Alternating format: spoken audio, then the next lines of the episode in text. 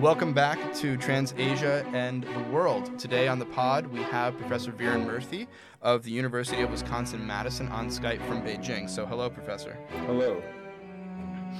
Uh, so, um, today we're going to be talking about what exactly it means to study transnational history from a variety of perspectives um, over the first few episodes. Um, and Professor Murthy is primarily an intellectual historian, so I am sure he's going to have a lot of interesting things to say on that front. So, uh, just as an opening volley professor, could you tell us how you came to study what it is that you study? Um, so, I guess then you're asking um, how I came to study intellectual history. Yes. And uh, of course, that's a very long story, and but I will uh, try to make it as brief as possible.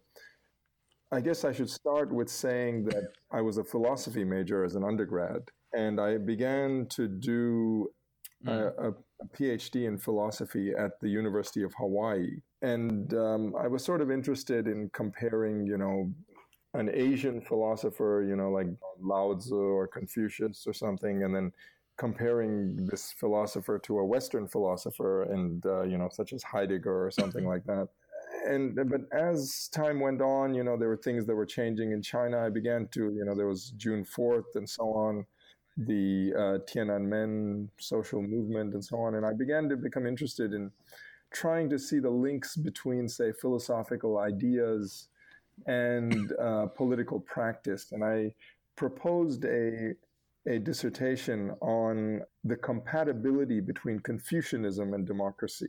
Um, so that was like one of my first, uh, you know, and that was, but this is still in the philosophy department. And as I began to work on that project, um, I began to say, well, it's very difficult to grasp an idea such as democracy outside of its, its historical context.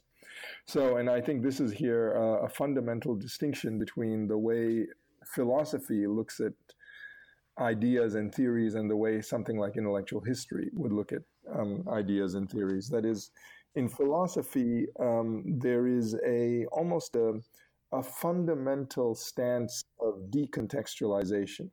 So what you do is you take a person's idea, such as um, you know Confucius, mm-hmm. and you can say ritual and so on, and all these various ideas, community or whatever, and and then you you are sort of comfortable comparing that, you know, with any other philosopher throughout history as if they lived in the same time, as if yeah. time didn't matter, right? So that you can say, you can say, take well, you know. So that's how even the very question that I was asking in in the in in the, in a philosophy department, you know, is are Confucianism and democracy compatible, or is Confucian democracy compatible? Mm-hmm, mm-hmm. almost mm-hmm. assumes it already assumes that a concept like democracy would even make sense to Confucius. And I think that uh, that's when I began to think, well, maybe I need to look at this historically. Um, and so then I began to, and that's where I began to shift to intellectual history to try to look at, you know, if we're talking about a concept such as di- democracy right. or even other concepts, you know, even epistemological concepts such as subject or object, you know, that they might have historical conditions of possibility. So such that it's only in the modern period that all of a sudden it becomes it makes sense to talk about something like democracy and then you can still talk about confucianism and democracy but you have to take into account the way in which can, something like confucianism has radically right. changed by the late Qing, by the 20th century or something like that, or even, you know, and so on. Didn't you eventually change schools? Yes, I did. I went from University of Hawaii to University of Chicago. Um, and that's partly because I was um, one of the people who uh, helped me think through some of this is um, my former advisor, Prasenjit Duara, who was one of the people who said, well, of course, we was from mm. a history department. He said, you know, it makes no sense to compare Confucianism and democracy because, you know, they're, they're, they're completely different time periods. So then, um, I guess in your current scholarship, what's the most important thing that intellectual historians can work on? Not necessarily on a specific dissertation, but sort of broadly speaking, what are the like sort of key questions for intellectual historians? Well, I think it's hard to narrow down because you can do intellectual history of any period.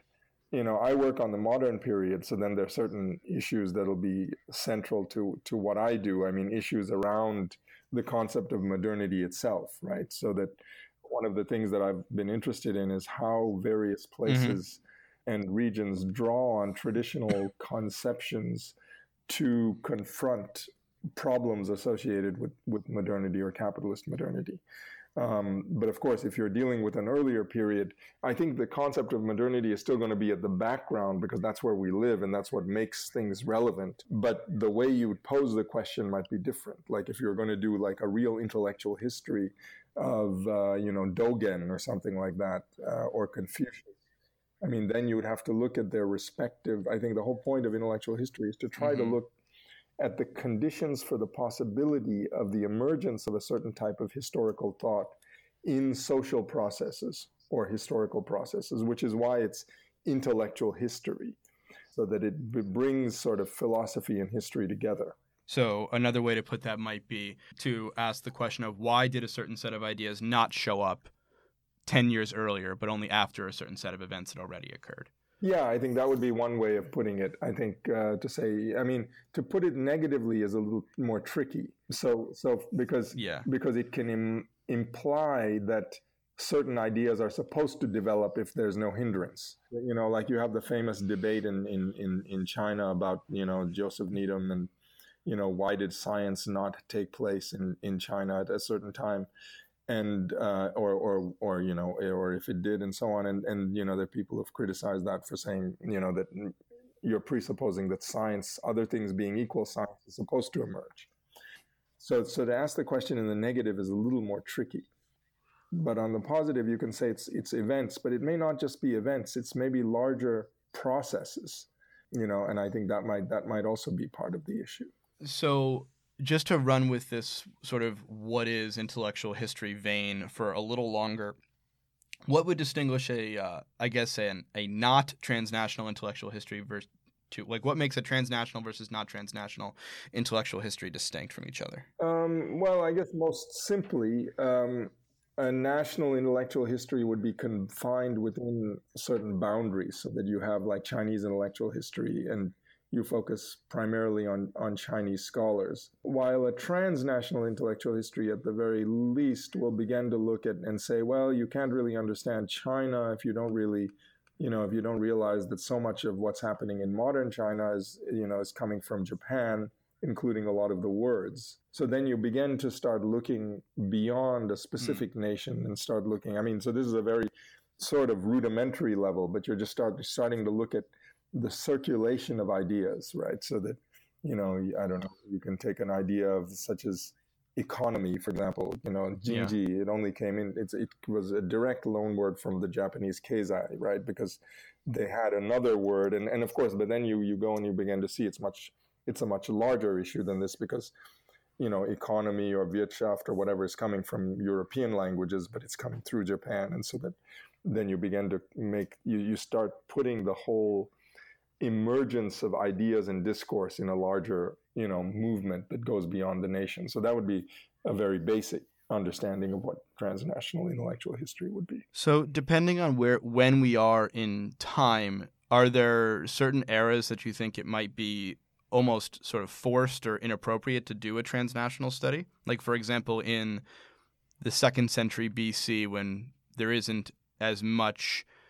or possibly as much communication between different parts of the world, does it make less sense then to do intellectual histories at that point uh, on those periods, or is that sort of a, a, false decision? Well, do you mean intellectual history or do you mean transnational history? Uh, either or. Because intellectual history you could definitely do. For, I mean, I did there. There's no. There's no. I mean, take take the Han Dynasty thinker um, Dong Zhongshu. I mean, you could do a brilliant intellectual. I mean, there's not that not that much done, but there's some works that are quite good on, you know, you began to look at how, you know, his thought emerged in relation to the transformations of politics around, you know, 200 BC or whatever. Um, or 100 BC or whenever, because, but so so the, so intellectual history for sure. I mean, if you're going to do an intellectual history of Confucius, that's going to be even earlier but yet you could do it. I mean, the difficulty mm-hmm. is it's very difficult to get sources at that point, right? So, so that you begin to have to you you you require a different set of skill sets because you're going to have to do things like archaeology and stuff once you start going back that early. But I think that it's sure. it's in principle definitely possible. the the question of transnational becomes much more tricky at that point because you have no you have no national so how can you talk about transnational um, so it becomes an issue but on the on the other hand you can't talk about mm-hmm. national mm-hmm. either so so in some sense you know we're we're grafting those categories onto that period and we have to begin to think of what we mean now if we think about it loosely and say you know we don't want to be confined with what we mean by china i think that makes perfect sense or or Japan for that for that matter, or or even India, right? Because what we're dealing with at say you know 200 BC is we're dealing with an empire, right? So that already goes the boundaries go much often beyond what we think of as nation, and it works in different ways. So so there are ways in which you can bring in you can you can do something transnational, but you have to be cognizant of the fact that what you're doing when you're doing transnational history of like the Han Dynasty is very different than what you're doing when you're doing um, transnational history of you know post-war Japan or something like that. So then, if you're dealing with a point in time in which the nation state doesn't exist, it seems like you're de, uh, you're sort of de facto doing sort of a comparative analysis. I, I, I guess maybe, and I guess related to that, which I guess that's a yes or no question that you, you feel free to disagree with what I said or not, but related to that, do you think that basically transnational history makes comparative history sort of obsolete? Um, I don't know. I mean, I think uh, these are all terms that are that are difficult to you know, and and and, and they're done. It, the question is how they're done. I think. I mean, so for example, if you want to take earlier, uh, so I, so I would like to first question the, the the the first statement about you know when you're dealing with the pre-modern, you're actually dealing with comparative, because if you're taking something like an empire, it's not necessarily comparative because you might still be talking about mm-hmm. processes of empire building and the way in which a certain type of thought is adequate to the empire as opposed to, you know, say the feudal period, right? So I think that's where, you know, you can think about you can think about that in, in many different contexts. So that if you're going to talk about, say, you know, or even the changes in in a particular social structure in relation to a thought. I mean, so so if you think about say Buddhism in Kamakura, Japan, right? Now there you're going to be talking not just comparatively, but you're going to be talking about a certain kind of social structure um, that and and trying to understand why such a type of thought became popular at the time. Now, if you're going to deal with China, there's going to be much more that's going to be involved because if you're going to talk about, say, the Han Dynasty Empire in Dongzhongshu, well, then you're going to be talking about ideas such as yin yang and so on, and how they were used to deal with a with a with a multi-ethnic empire, right? So that's where already it's not comparative, but it's going beyond what we usually think of as nations, because some of right. those the places ruled under such an empire might not be part of the nation we talk about now. Uh, this would especially be true when you come to the Tang Dynasty, uh, where the boundaries begin to be much broader, right? You know mm-hmm. and i think that that's where you know and if you start going even further and then start talking about tribute system then you're even getting wor- further right. because you're dealing then with a with something like a system but it's not really like an international system that we think about right that's where now if you want to go so, so you can see how the problem can continue i mean so if you then go back to say the Zhou dynasty, there are a lot of people right. who are talking about this now. Um, I mean, uh, in China now because they're saying, well, at that time you had so many independent states, right? So it depends on the context. I think, you know, I think in certain places you may not have as much interaction, uh, and and uh, you know, but so so so uh, if you're going to talk about say Buddhism in Japan, you might have less. I mean, because it's not an empire, you can talk about the Kamakura system as a system that exists within that space. But if you start talking about Buddhism, this is why intellectual history often lends itself to a kind of transnational study because the minute you start talking about Buddhism, you can't just limit yourself to the structure of, of the Kamakura. You've got to start talking about how it came in. You talk about Dogen, you went to China, but but you go to China, you eventually you're led to India, and, and so you begin to you know begin you begin to have to at least know something about that trajectory, right? So that that's where you get. So that's where that's where that's sort of transnational history. Now comparative history you know, is also going to some often be transnational. So that if you look at, say, if you're comparing, say, the late Qing and the, and the Meiji, I mean, so you can might it could be comparative, Sure. but comparative doesn't necessarily imply that you're looking at connections. So what's happened now is connected history has become very fashionable, right? So that it's often to look at the connections. Um, but comparative history uh, doesn't necessarily talk about connections. I mean, by the very word, we're really talking about a comparison. Then, of course, we're left with the question of why the comparison is meaningful, and I think one can give reasons for that. Right? Right. So I guess then just to to think about your answer about your your comments on um, Buddhism a little bit, does that mean sort of any history of Buddhism after a certain point almost has to be a transnational or even a world history? And feel free to distinguish those two if you want. Um, yeah, I mean, so I guess it seems like certain topics, it it seems like based how you're answering, certain topics are impossible without some sort of not bound to a certain space methodology. Yeah, I think so. I think I think to, to I mean I would um, tentatively agree to that. I mean, uh, it's always uh, difficult. It's always complex to ask just to say non not possible because a lot of this depends on the type of question that you're asking, um, and the and the type of what the, the problem that the historian wants to solve.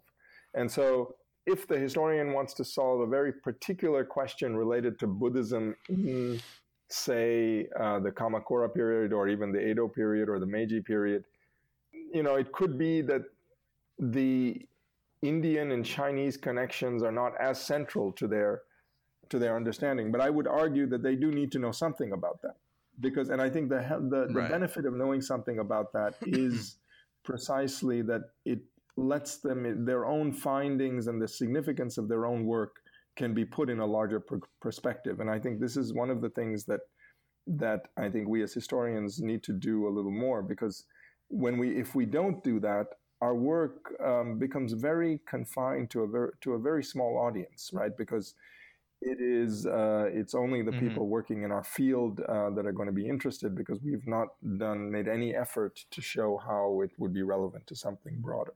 Right. So no, that makes total sense. So I guess to to shift gears a little bit, um, I want to talk a little bit about capitalism and globalization and the category of the modern, which um, I think both you and I have invoked at this point.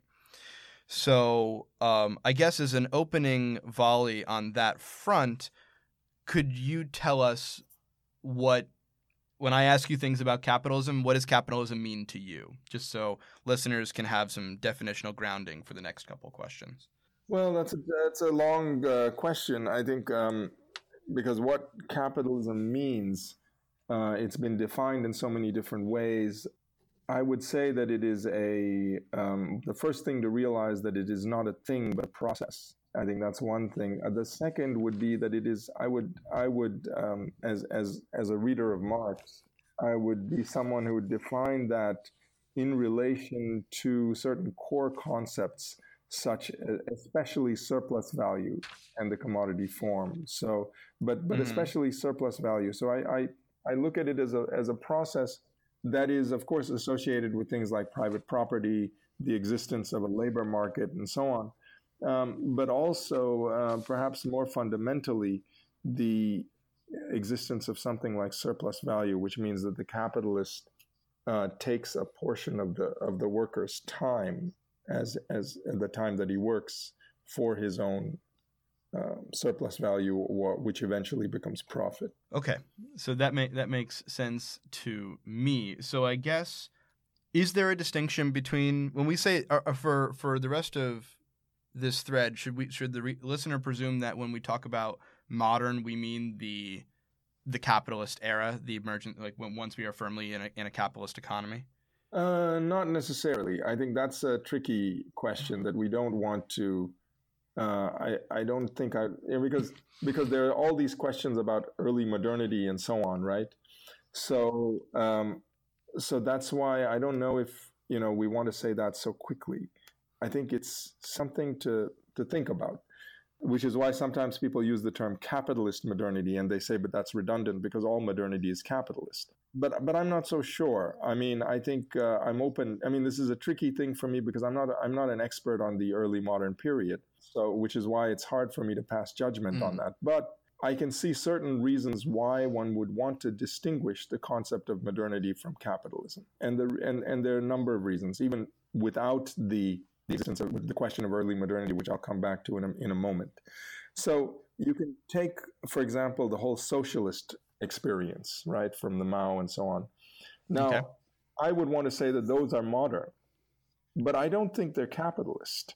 So, so from mm. that perspective itself, one would want to at least separate um, modernity from capitalism. Um, now you could say, but they're all part of global modernity. But then the problem becomes so. So you know what what that means and how you can have a mm. non. If you have a non-capitalist segment in a global modernity, then you've already presupposed that modernity and capitalist can be sep- capitalism can be separate. So to put things simply, I think the concept of modernity operates at a higher level of abstraction than the concept of capitalism, right. because we would want to say that capitalism implies modernity, but not all modernities are capitalist. So, for example, then then you can begin to start talking about the Tokugawa. You know, there's there's a book I forget who's the Elizabeth Berry. Yeah, she has a she has a whole thing. Yeah, right. She has a whole thing on communication and so on, and how you ha- you can have things like nation and so on. So that you know. Without being being an expert on that period, I don't oh, yeah. want to rule that out. Uh, that that you could have that. You don't have capitalism but yet you have certain aspects of what we call modernity. I mean, so so that modernity is is uh, it, it appears like it is operating at a higher level of abstraction so that you get something like market, you can have organization, but they don't come together in the same type of logic. So that's why I would say that you could you could do that. I mean, you have similar studies in the Ming Dynasty. I think the key the key for me is to distinguish it from capitalism because once you start conflating it, then all kinds of mm-hmm. confusions uh, emerge.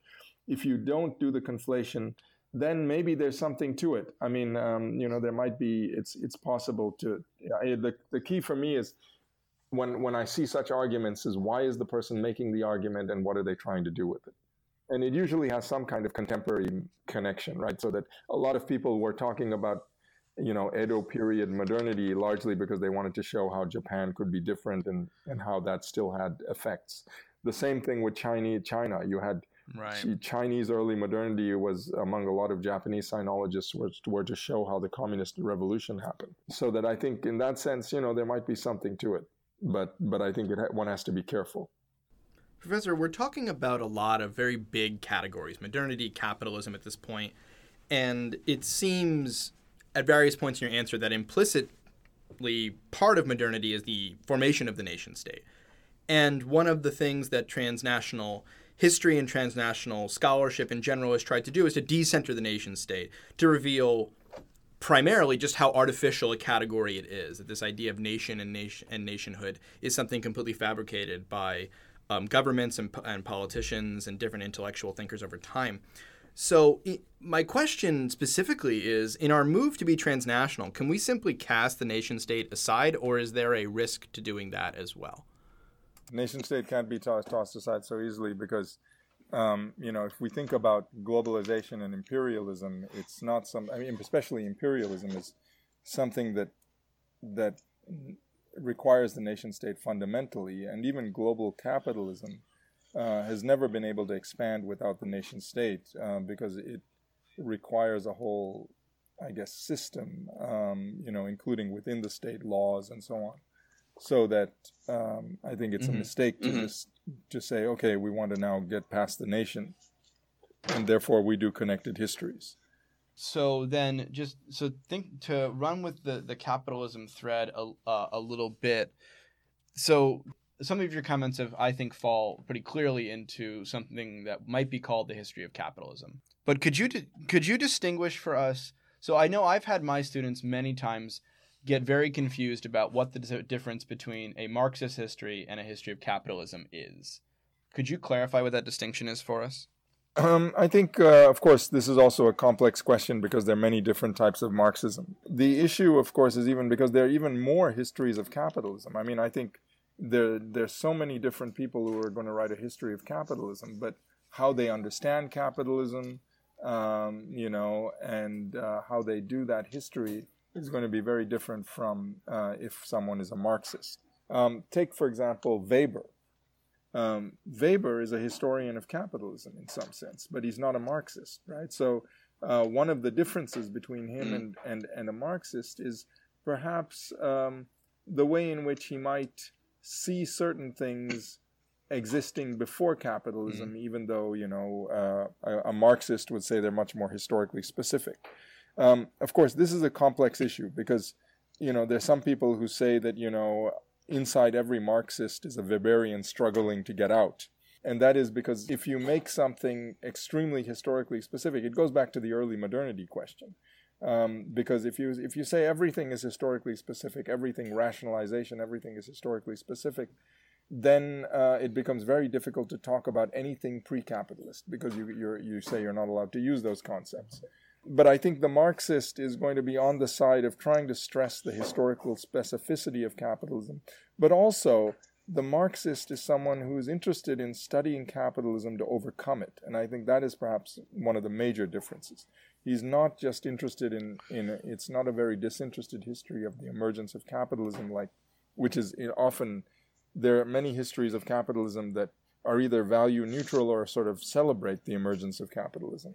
But i think the marxist is very interested in trying to see capitalism as a contradictory system of social domination and uh, you know often trying to bring out you know what those contradictions are where it could lead. So there's a so there's really a presentist dimension to the marxist uh, history because it's very much marxism is very much a project that is connected to the present. Right. So i guess since you've been talking about marxism as a specifically political sort of scholarship is there any scholarship that is apolitical? Uh, well, I mean, it's difficult to say. It depends what you mean by apolitical. I think our academia in general has become very apolitical um, so that most work is going to be apolitical in some way because I mean most of them are writing for uh, where where and, and I would have to include myself. I mean we're writing for our peers. We're supposed to publish in journals that mostly intellectuals read. So I think um, it is sort of there is an apolitical, but I think you know to borrow a term from uh, someone who's actually here in Tsinghua, Wang Hui. Um, one of the points he makes is that there's a politics of depoliticization. And I think most apolitical scholarship participates in that politics. So that the so called apolitical actually helps in reproducing the existing structures. And I think that's something that we need to keep in mind. So does that wouldn't that just mean so if the current structure is capitalism, wouldn't that just mean that what people are calling apolitical is just capitalism and therefore is political? Uh, yeah, I mean it's not that they're calling it it's not that what they're calling apolitical is capital, but it's rather that they are sort of helping to reproduce the structures of capital without without explicitly wanting to do so. I mean, it's sort of that there's what what what contemporary academia I think is often is, is happening to academia is that that when we get enclosed in our own walls, I mean, what happens is that we and this is the whole ivory tower discourse and so on, but but I think that uh, one of the issues is precisely that we don't uh, we're we're not able to make a, a critical engagement with uh, not just capital but any kind of social movement that is going on outside, and I think that becomes the issue. So then, is is what makes it apolitical in your view the failure to sort of point out why a social movement failed and and sort of for example or is it the say some histories of the 60s one could possibly say are like sort of lamenting the failure as opposed to pointing out why the failure occurred. Like what what sorts of things where's the political f- fall down i guess is where i'm if you could give us an example. You don't have to na- name anybody but for for example.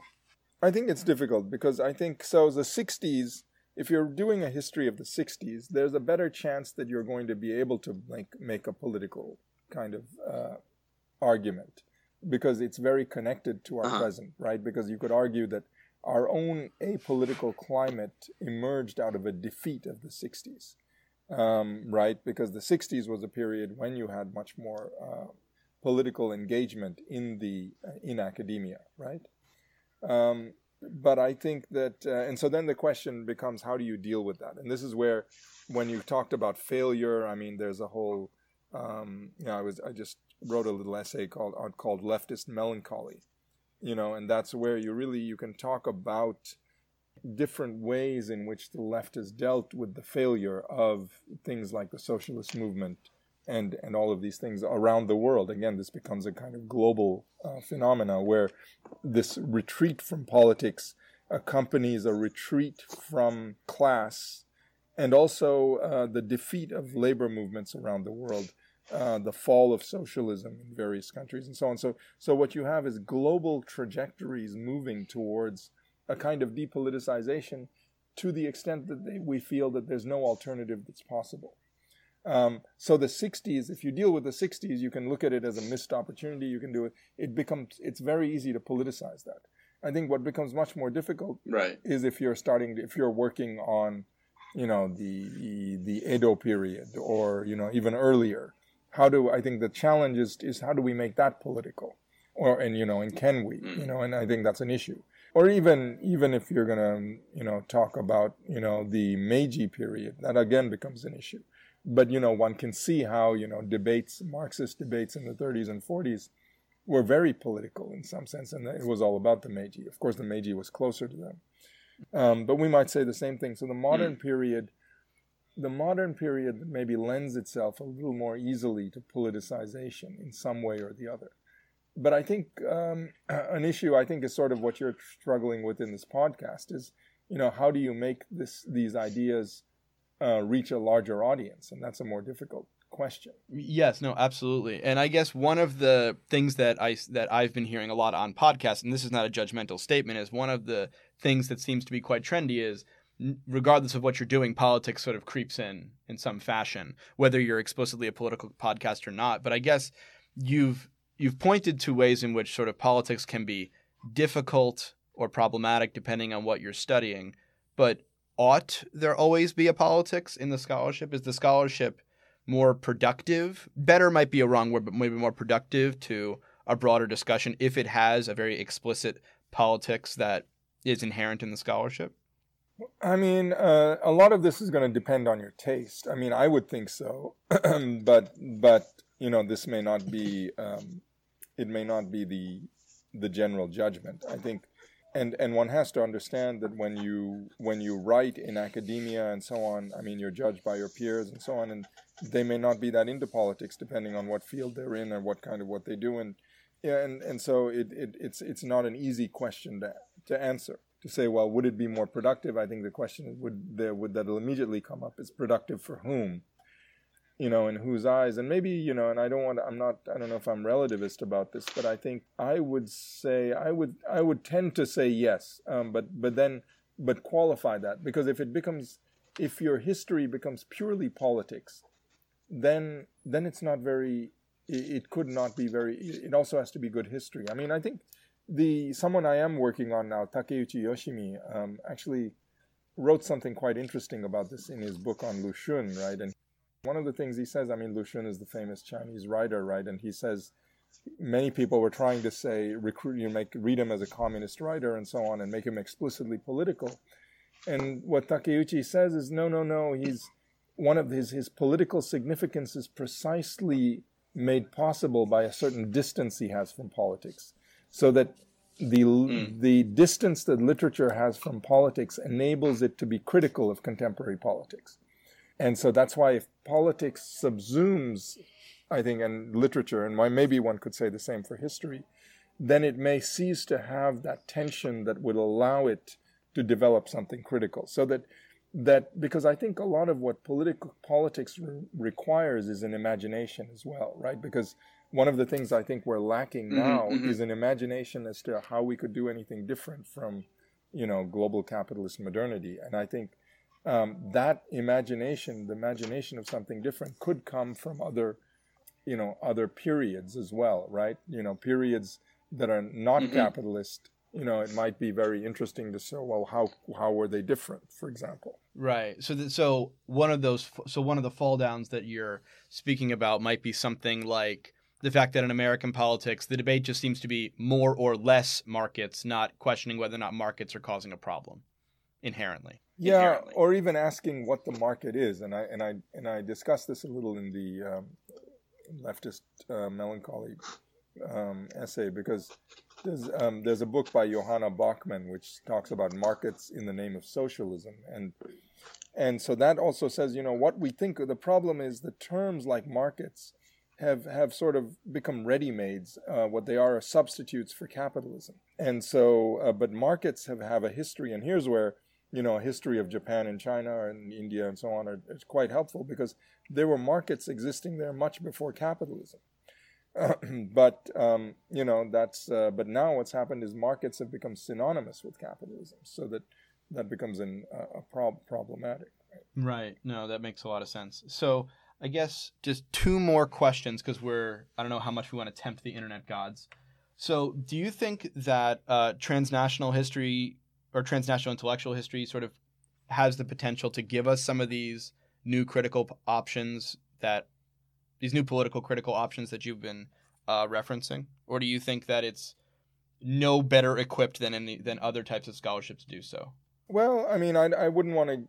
I think there are ways in which it could be better equipped to the extent that it's it it sort of looks beyond just the nation without overlooking the nation, um, so that it might be able to look at processes that go that that are sort of global in reach. And what that might help is to think about how you could have a new globality, uh, which would be one of the one of the things we would try to do for if we're trying to imagine a different future.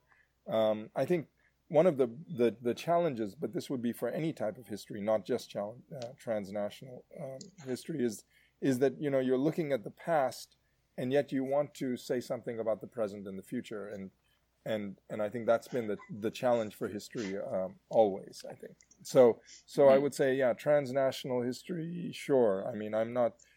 I'm. I, I wouldn't be someone who say, okay, now we're doing transnational history. We don't need any more national history because because you could have national histories that also do the same the, the same kind of thing. But if you take, for example, a history of markets um, in the in the socialist period, you'll soon find that it's all mm. a lot of it is transnational. You know, the Hungarians are reading, you know, whatever Yugoslavians and so on and so on, and then then some of them are looking at it as a kind of answer to third world problems. So so that especially in the modern period, there are a lot of these issues. The issues are global, whether or not you do it, you you look at it in terms of uh, national or transnational history. So I think more than just the term transnational it would be how you even look at your a national history if that's all, if that's what you're doing. That no, that makes a lot of sense. So I guess as our final question, do you think there's anything about the current moment we're living in that demands a different sort of approach to politics and scholarship, or do you think that in general the current methods that we've been using for intellectual history, transnational intellectual history, are already you know, good enough, well equipped to deal with the issues we're facing today? Well, I mean, I think on this issue, um, it's hard for me to say because the current transnational intellectual history, I mean, there's so many different methodologies, it's hard to say. You know, I myself would make a plea for one type of methodology, and, and, and I would stress, you know, if we're talking about the current moment, I think we have to realize, first of all, how do we historicize that moment? I think is, is the question. How did we get to be where we are? And uh, I think there, uh, some analysis of, of, of, neoliberal capitalism is, is, is definitely important. Now, once we make that claim, we realize that one of the things that is going to connect us to the past is precisely capitalism. So if we're going to talk about the modern period, um, I think we have to think about the changes in capitalism and and then how those then became the condition for the possibility of certain forms of of discourse and thought right? So so that you know that would be yeah. wh- where i would place uh, methodology i think to try and bring those issues out. And that would be where where i think marxism could could play a role as well. All right professor thank you so much for your comments. I'm sure our listeners will enjoy them very much Listeners, this is the last of our trio of introductory episodes, and we're going to begin our proper segments uh, starting two weeks from now, also on Thursday. Our first segment is on the topic of political violence, and we're going to begin with an interview with Professor William Marotti from the University of California, Los Angeles. You can check out some sources related to today's topic at our website, transasiapod.wordpress.com, and you can also find us on Twitter at transasiapod. Join us next time to learn more about Transasia and the world. Our podcast is sponsored by University of Wisconsin Madison's Department of History, and our podcast artwork is designed and created by Catherine Randall. See you next time, everyone.